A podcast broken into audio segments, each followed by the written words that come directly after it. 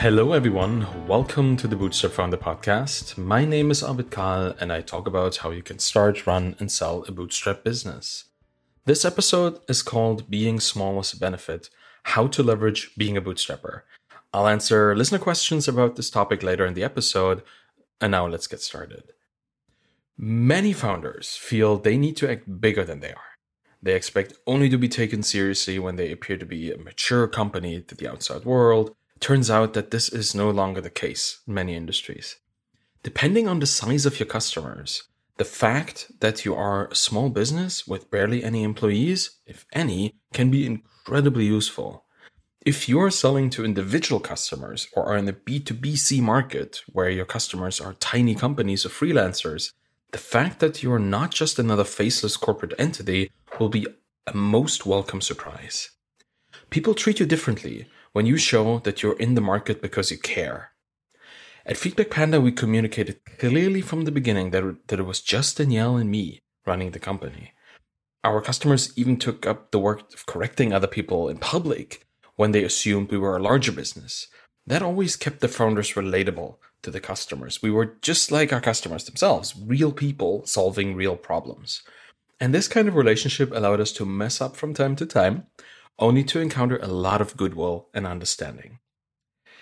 Bootstrap founders and their businesses are different from other enterprises in a few key ways, and each of those can be used to your maximum advantage.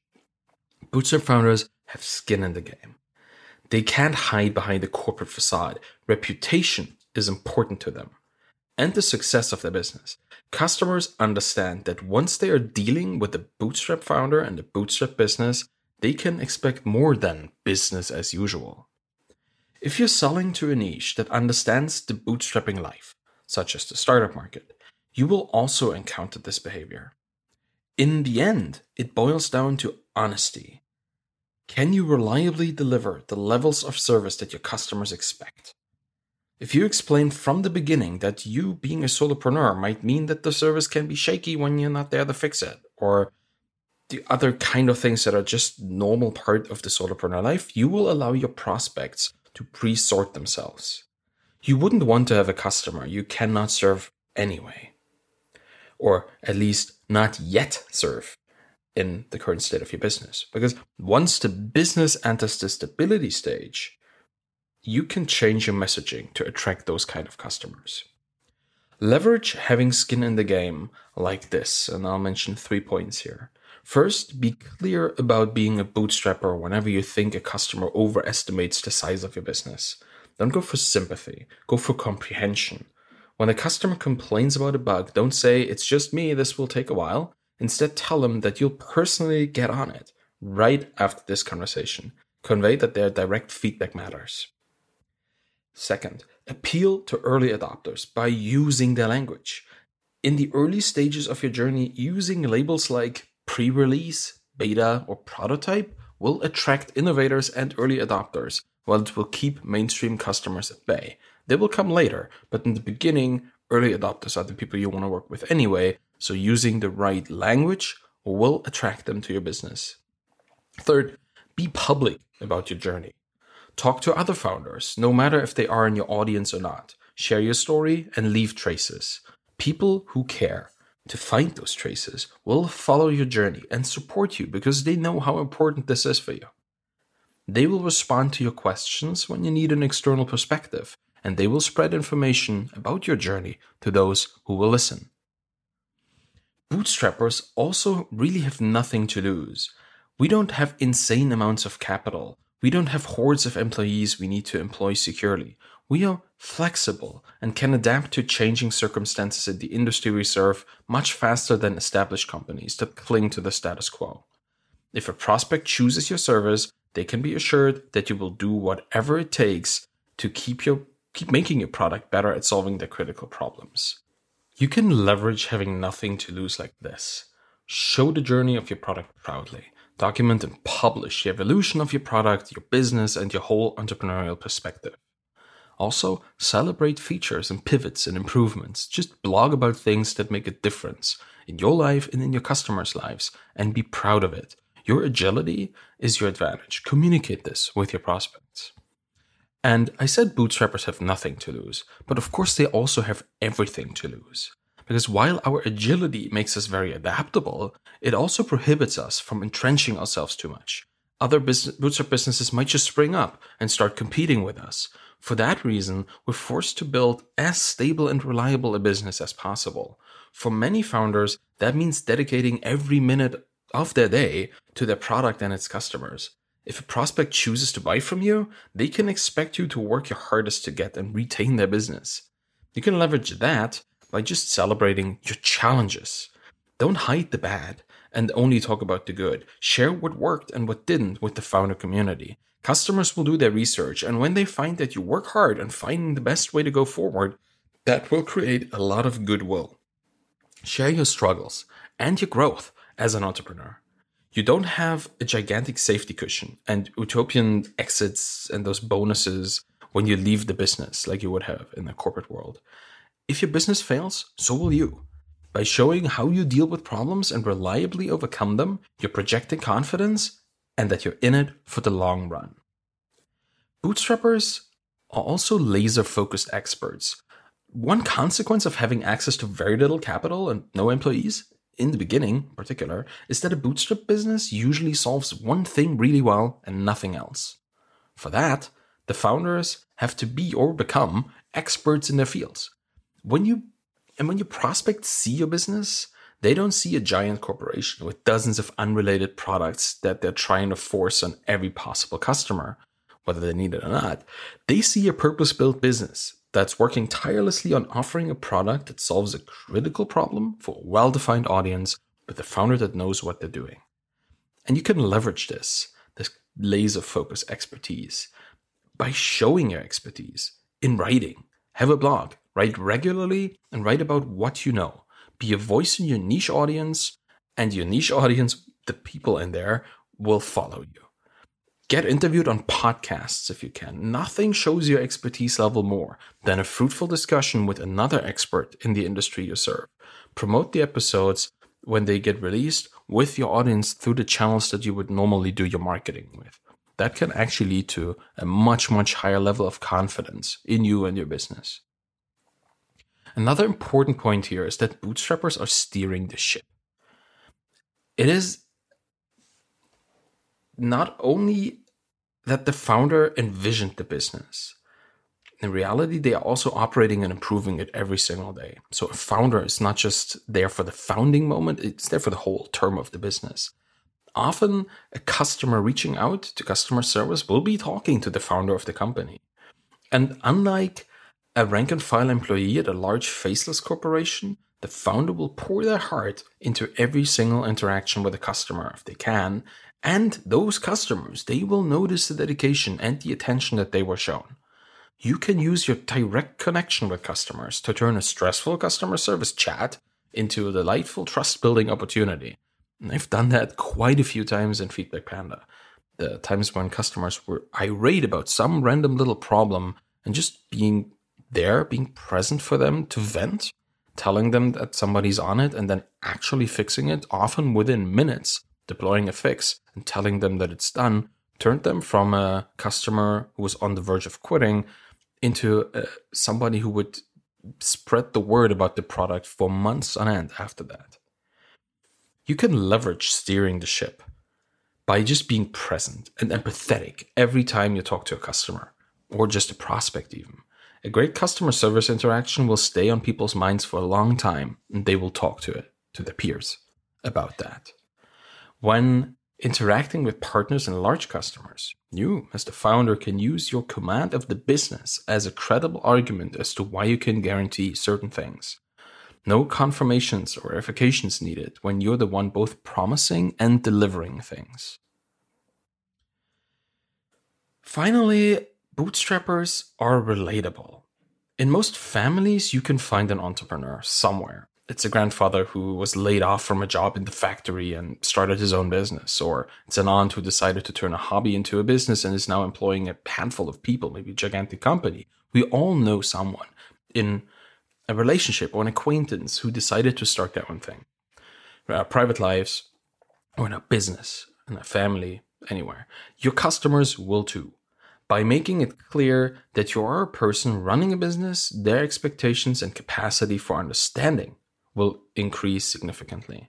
In a way, you're an underdog, and just like their dad was when he started the family business, and you're somebody who cares, just like their sister-in-law when she quit her high-paying but unfulfilling office job to start a project that helped real people with real problems. People can relate to this. So, and you can leverage that by just prominently showing the person behind the business, directly on your landing page or in an about page, in your emails. Like, just make the business about yourself. Use your personal brand and motivation to be more relatable. Share the origin story of the business, both through your business communication and outside of it, in interviews and on social media. People love narratives. That's how people understand the world, and nothing is more attractive than a rags to riches underdog story in the making that they can be part of. When interacting with your customers, use a real-life picture for your user avatar and use your full name. Engage with people on a personal level as the engaged founder, not the distant business owner. And then just use your agility and your nimbleness as a bootstrapper to your advantage in all these cases. Present yourself to the world as a real person with all the shortcomings and problems that every one of your customers encounters of in their own lives. They understand. I'll continue talking about this problem, these kind of real problems of real entrepreneurs who have reached out to me this week on Twitter, actually, after thanking our sponsors. The following message is brought to you by Balsamiq. Balsamiq have decided to support the Bootstrap Founder community by donating their sponsored airtime to some of our listeners. Today's guest sponsor is Outseta, spelled Outseta, the only all-in-one platform that allows you to launch Stripe billing on your website in 2 minutes.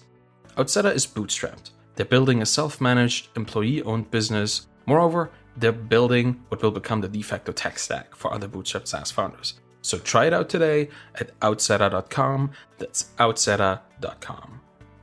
If you'd like to receive a promo code for Balsamiq, or even just thank the folks at Balsamiq for supporting our community, visit balsamiq.com/go/bootstrap-founder. All right. Back to leveraging being a bootstrapper. I have asked people on Twitter earlier this week to send in their questions about communicating publicly that you're a bootstrapper and all these kind of things, and I've received quite a few. So here we go. Florian wonders about the problem of losing privacy. He doesn't want to be that open about himself in public, and he wants to know how he can be honest and hidden at the same time. Thanks for the question, Florian. Privacy is the number one concern among bootstrappers when it comes to transparency. No one wants to put themselves in a vulnerable position. Particularly if you're a solopreneur, it's daunting to put yourself out there. And if you're an introvert like me, you will feel the spotlight is just too bright sometimes. And even if you don't mind the attention, you'll think about how other people will use your exposed position against you. And you're right to think all of those things. Putting yourself out there involves risk. It's uncomfortable because not everything will work out, and some things might even be detrimental. People will disagree with you, they'll challenge you, they'll try to undermine what you're doing, and they will become competitors, they'll dismiss your work, all that. But here's the thing about being an entrepreneur. All of this doesn't matter compared to the impact you can have with your business. You can ignore the dozens of people telling you that your idea is pointless. If it only helps one person, that's enough to ignore this. If it makes a single life better, it's worth all the doubt you will have before pushing this publish button that you have, or any kind of thing you put out there. It's your work that matters, not what people with too much time on their hands have to say or are doing.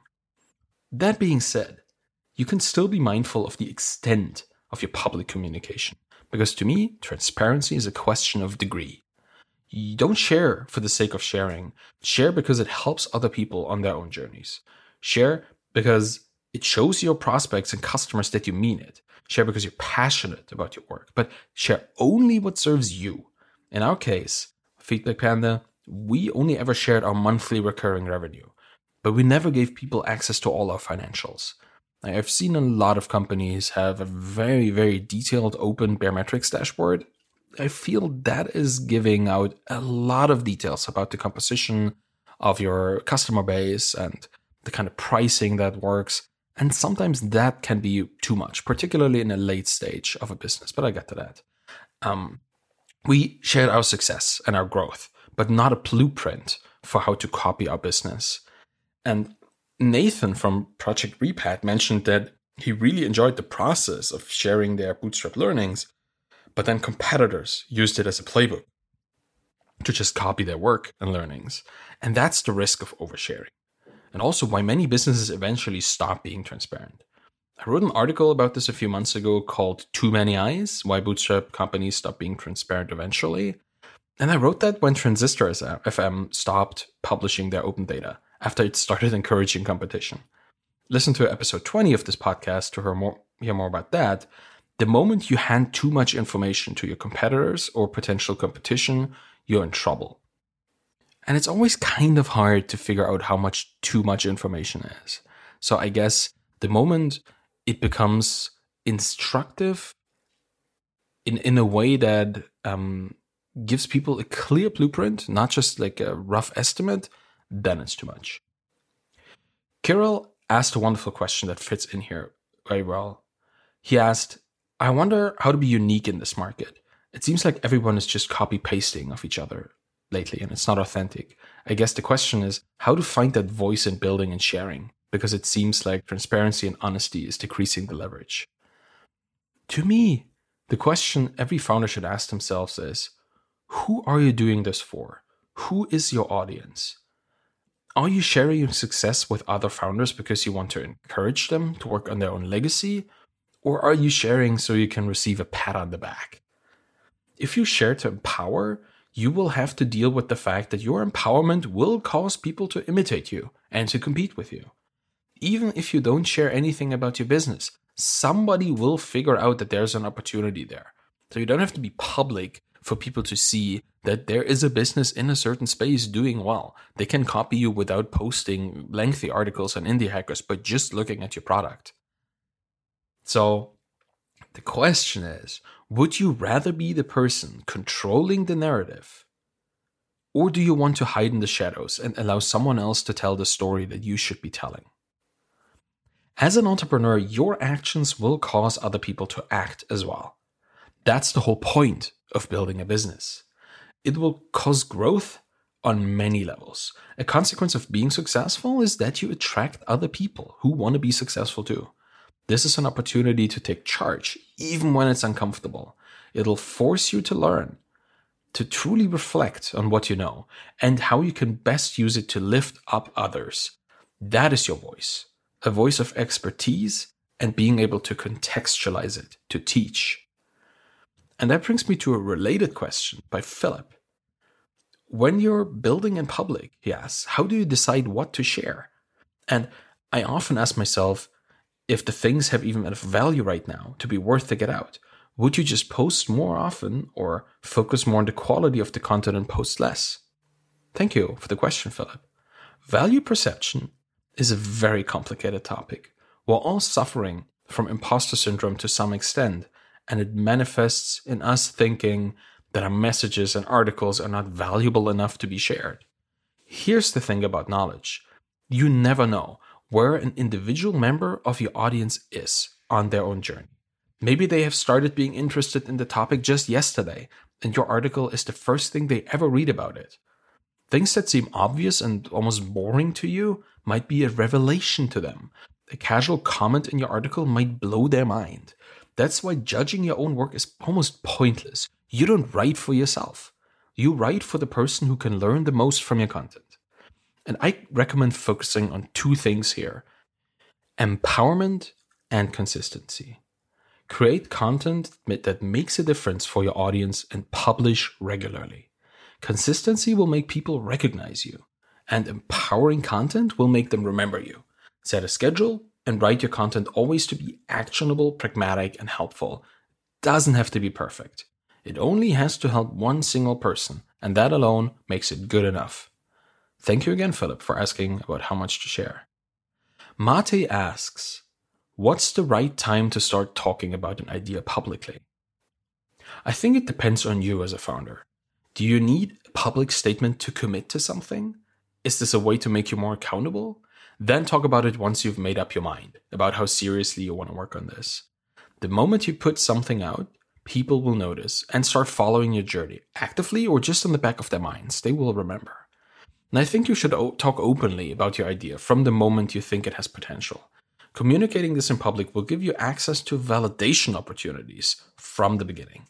Operating in stealth mode sounds great to many founders because we are introverted and we just want to work on stuff. Still, it lacks those opportunities to see if your perception of the world is actually compatible with the reality of your audience. At this point, people often tell me that if every founder thought like this, then there wouldn't be a Steve Jobs. People like that, visionaries. Sometimes being a contrarian and visionary will lead to extraordinary results. And I agree. But that is the thinking that led to the world of venture capitalists looking for the next unicorn. I believe in a world where thousands upon thousands of bootstrap businesses can coexist, providing a stable stream of revenue to the people operating them. Doesn't have to be winner take all. But with the aspiration of becoming the next Steve Jobs comes a very high chance that while you shoot for the moon, you could have made it to orbit back many, many times. Building a sustainable bootstrap business is the first step. You can always build your world-changing business later. First, change your own world. And building a sustainable business is the first and most important step to get there. Thanks, Matej, for the question. Finally, Gabriel asks about the mindset when you're feeling like you're not making any progress and the avenues you're exploring seem to be dead ends. Thanks for sharing this perspective, Gabriel. This is indeed the biggest problem for many solopreneurs, motivation, when you're facing a lack of progress and the big break is nowhere in sight. Finding the energy to continue to produce throughout these times is very hard, and it's a big reason why people give up and go back to freelancing or find a job. Here's what I've learned throughout the last 2 decades in this industry. Everything you do, no matter if it fails or if it succeeds, increases your opportunity surface. Every attempt you make at something will leave a trace. And someone at some point, and you will never know who or when, will pick it up. And it will lead them right back to you. It might not look like progress to you, and it might look like a dead end, but that's your mind playing a trick on you, on itself pretty much. We live in such a highly interconnected world. We can't possibly grasp all the consequences of our actions. You have control over the inputs, but not the outputs. And that's why showing up regularly is so important. Let me repeat what I said earlier. Empower your audience and be consistent. That will increase your opportunity surface until one day an opportunity will strike fertile ground. At that point, you will have a track record of putting yourself out there, of attempting things. You will have an audience that will support your efforts of getting the new thing off the ground at that point. And until then, show up. Thank you for listening to the Bootstrap Founder Podcast. You can find me on Twitter at Arvid Kahl, at ARVIDKEHL, and you can check out the blog at thebootstrapfounder.com. If you have any questions about this episode, reach out on Twitter or send an email to arvid at thebootstrapfounder.com. If you want to support me and the Bootstrap Founder Podcast, please leave a rating and a review on Apple Podcasts and wherever you subscribe to this podcast. It'll help other founders and founders-to-be to find the podcast and learn more about starting, running, and selling their bootstrap business. Thank you very much for listening, and have a wonderful day. Bye-bye.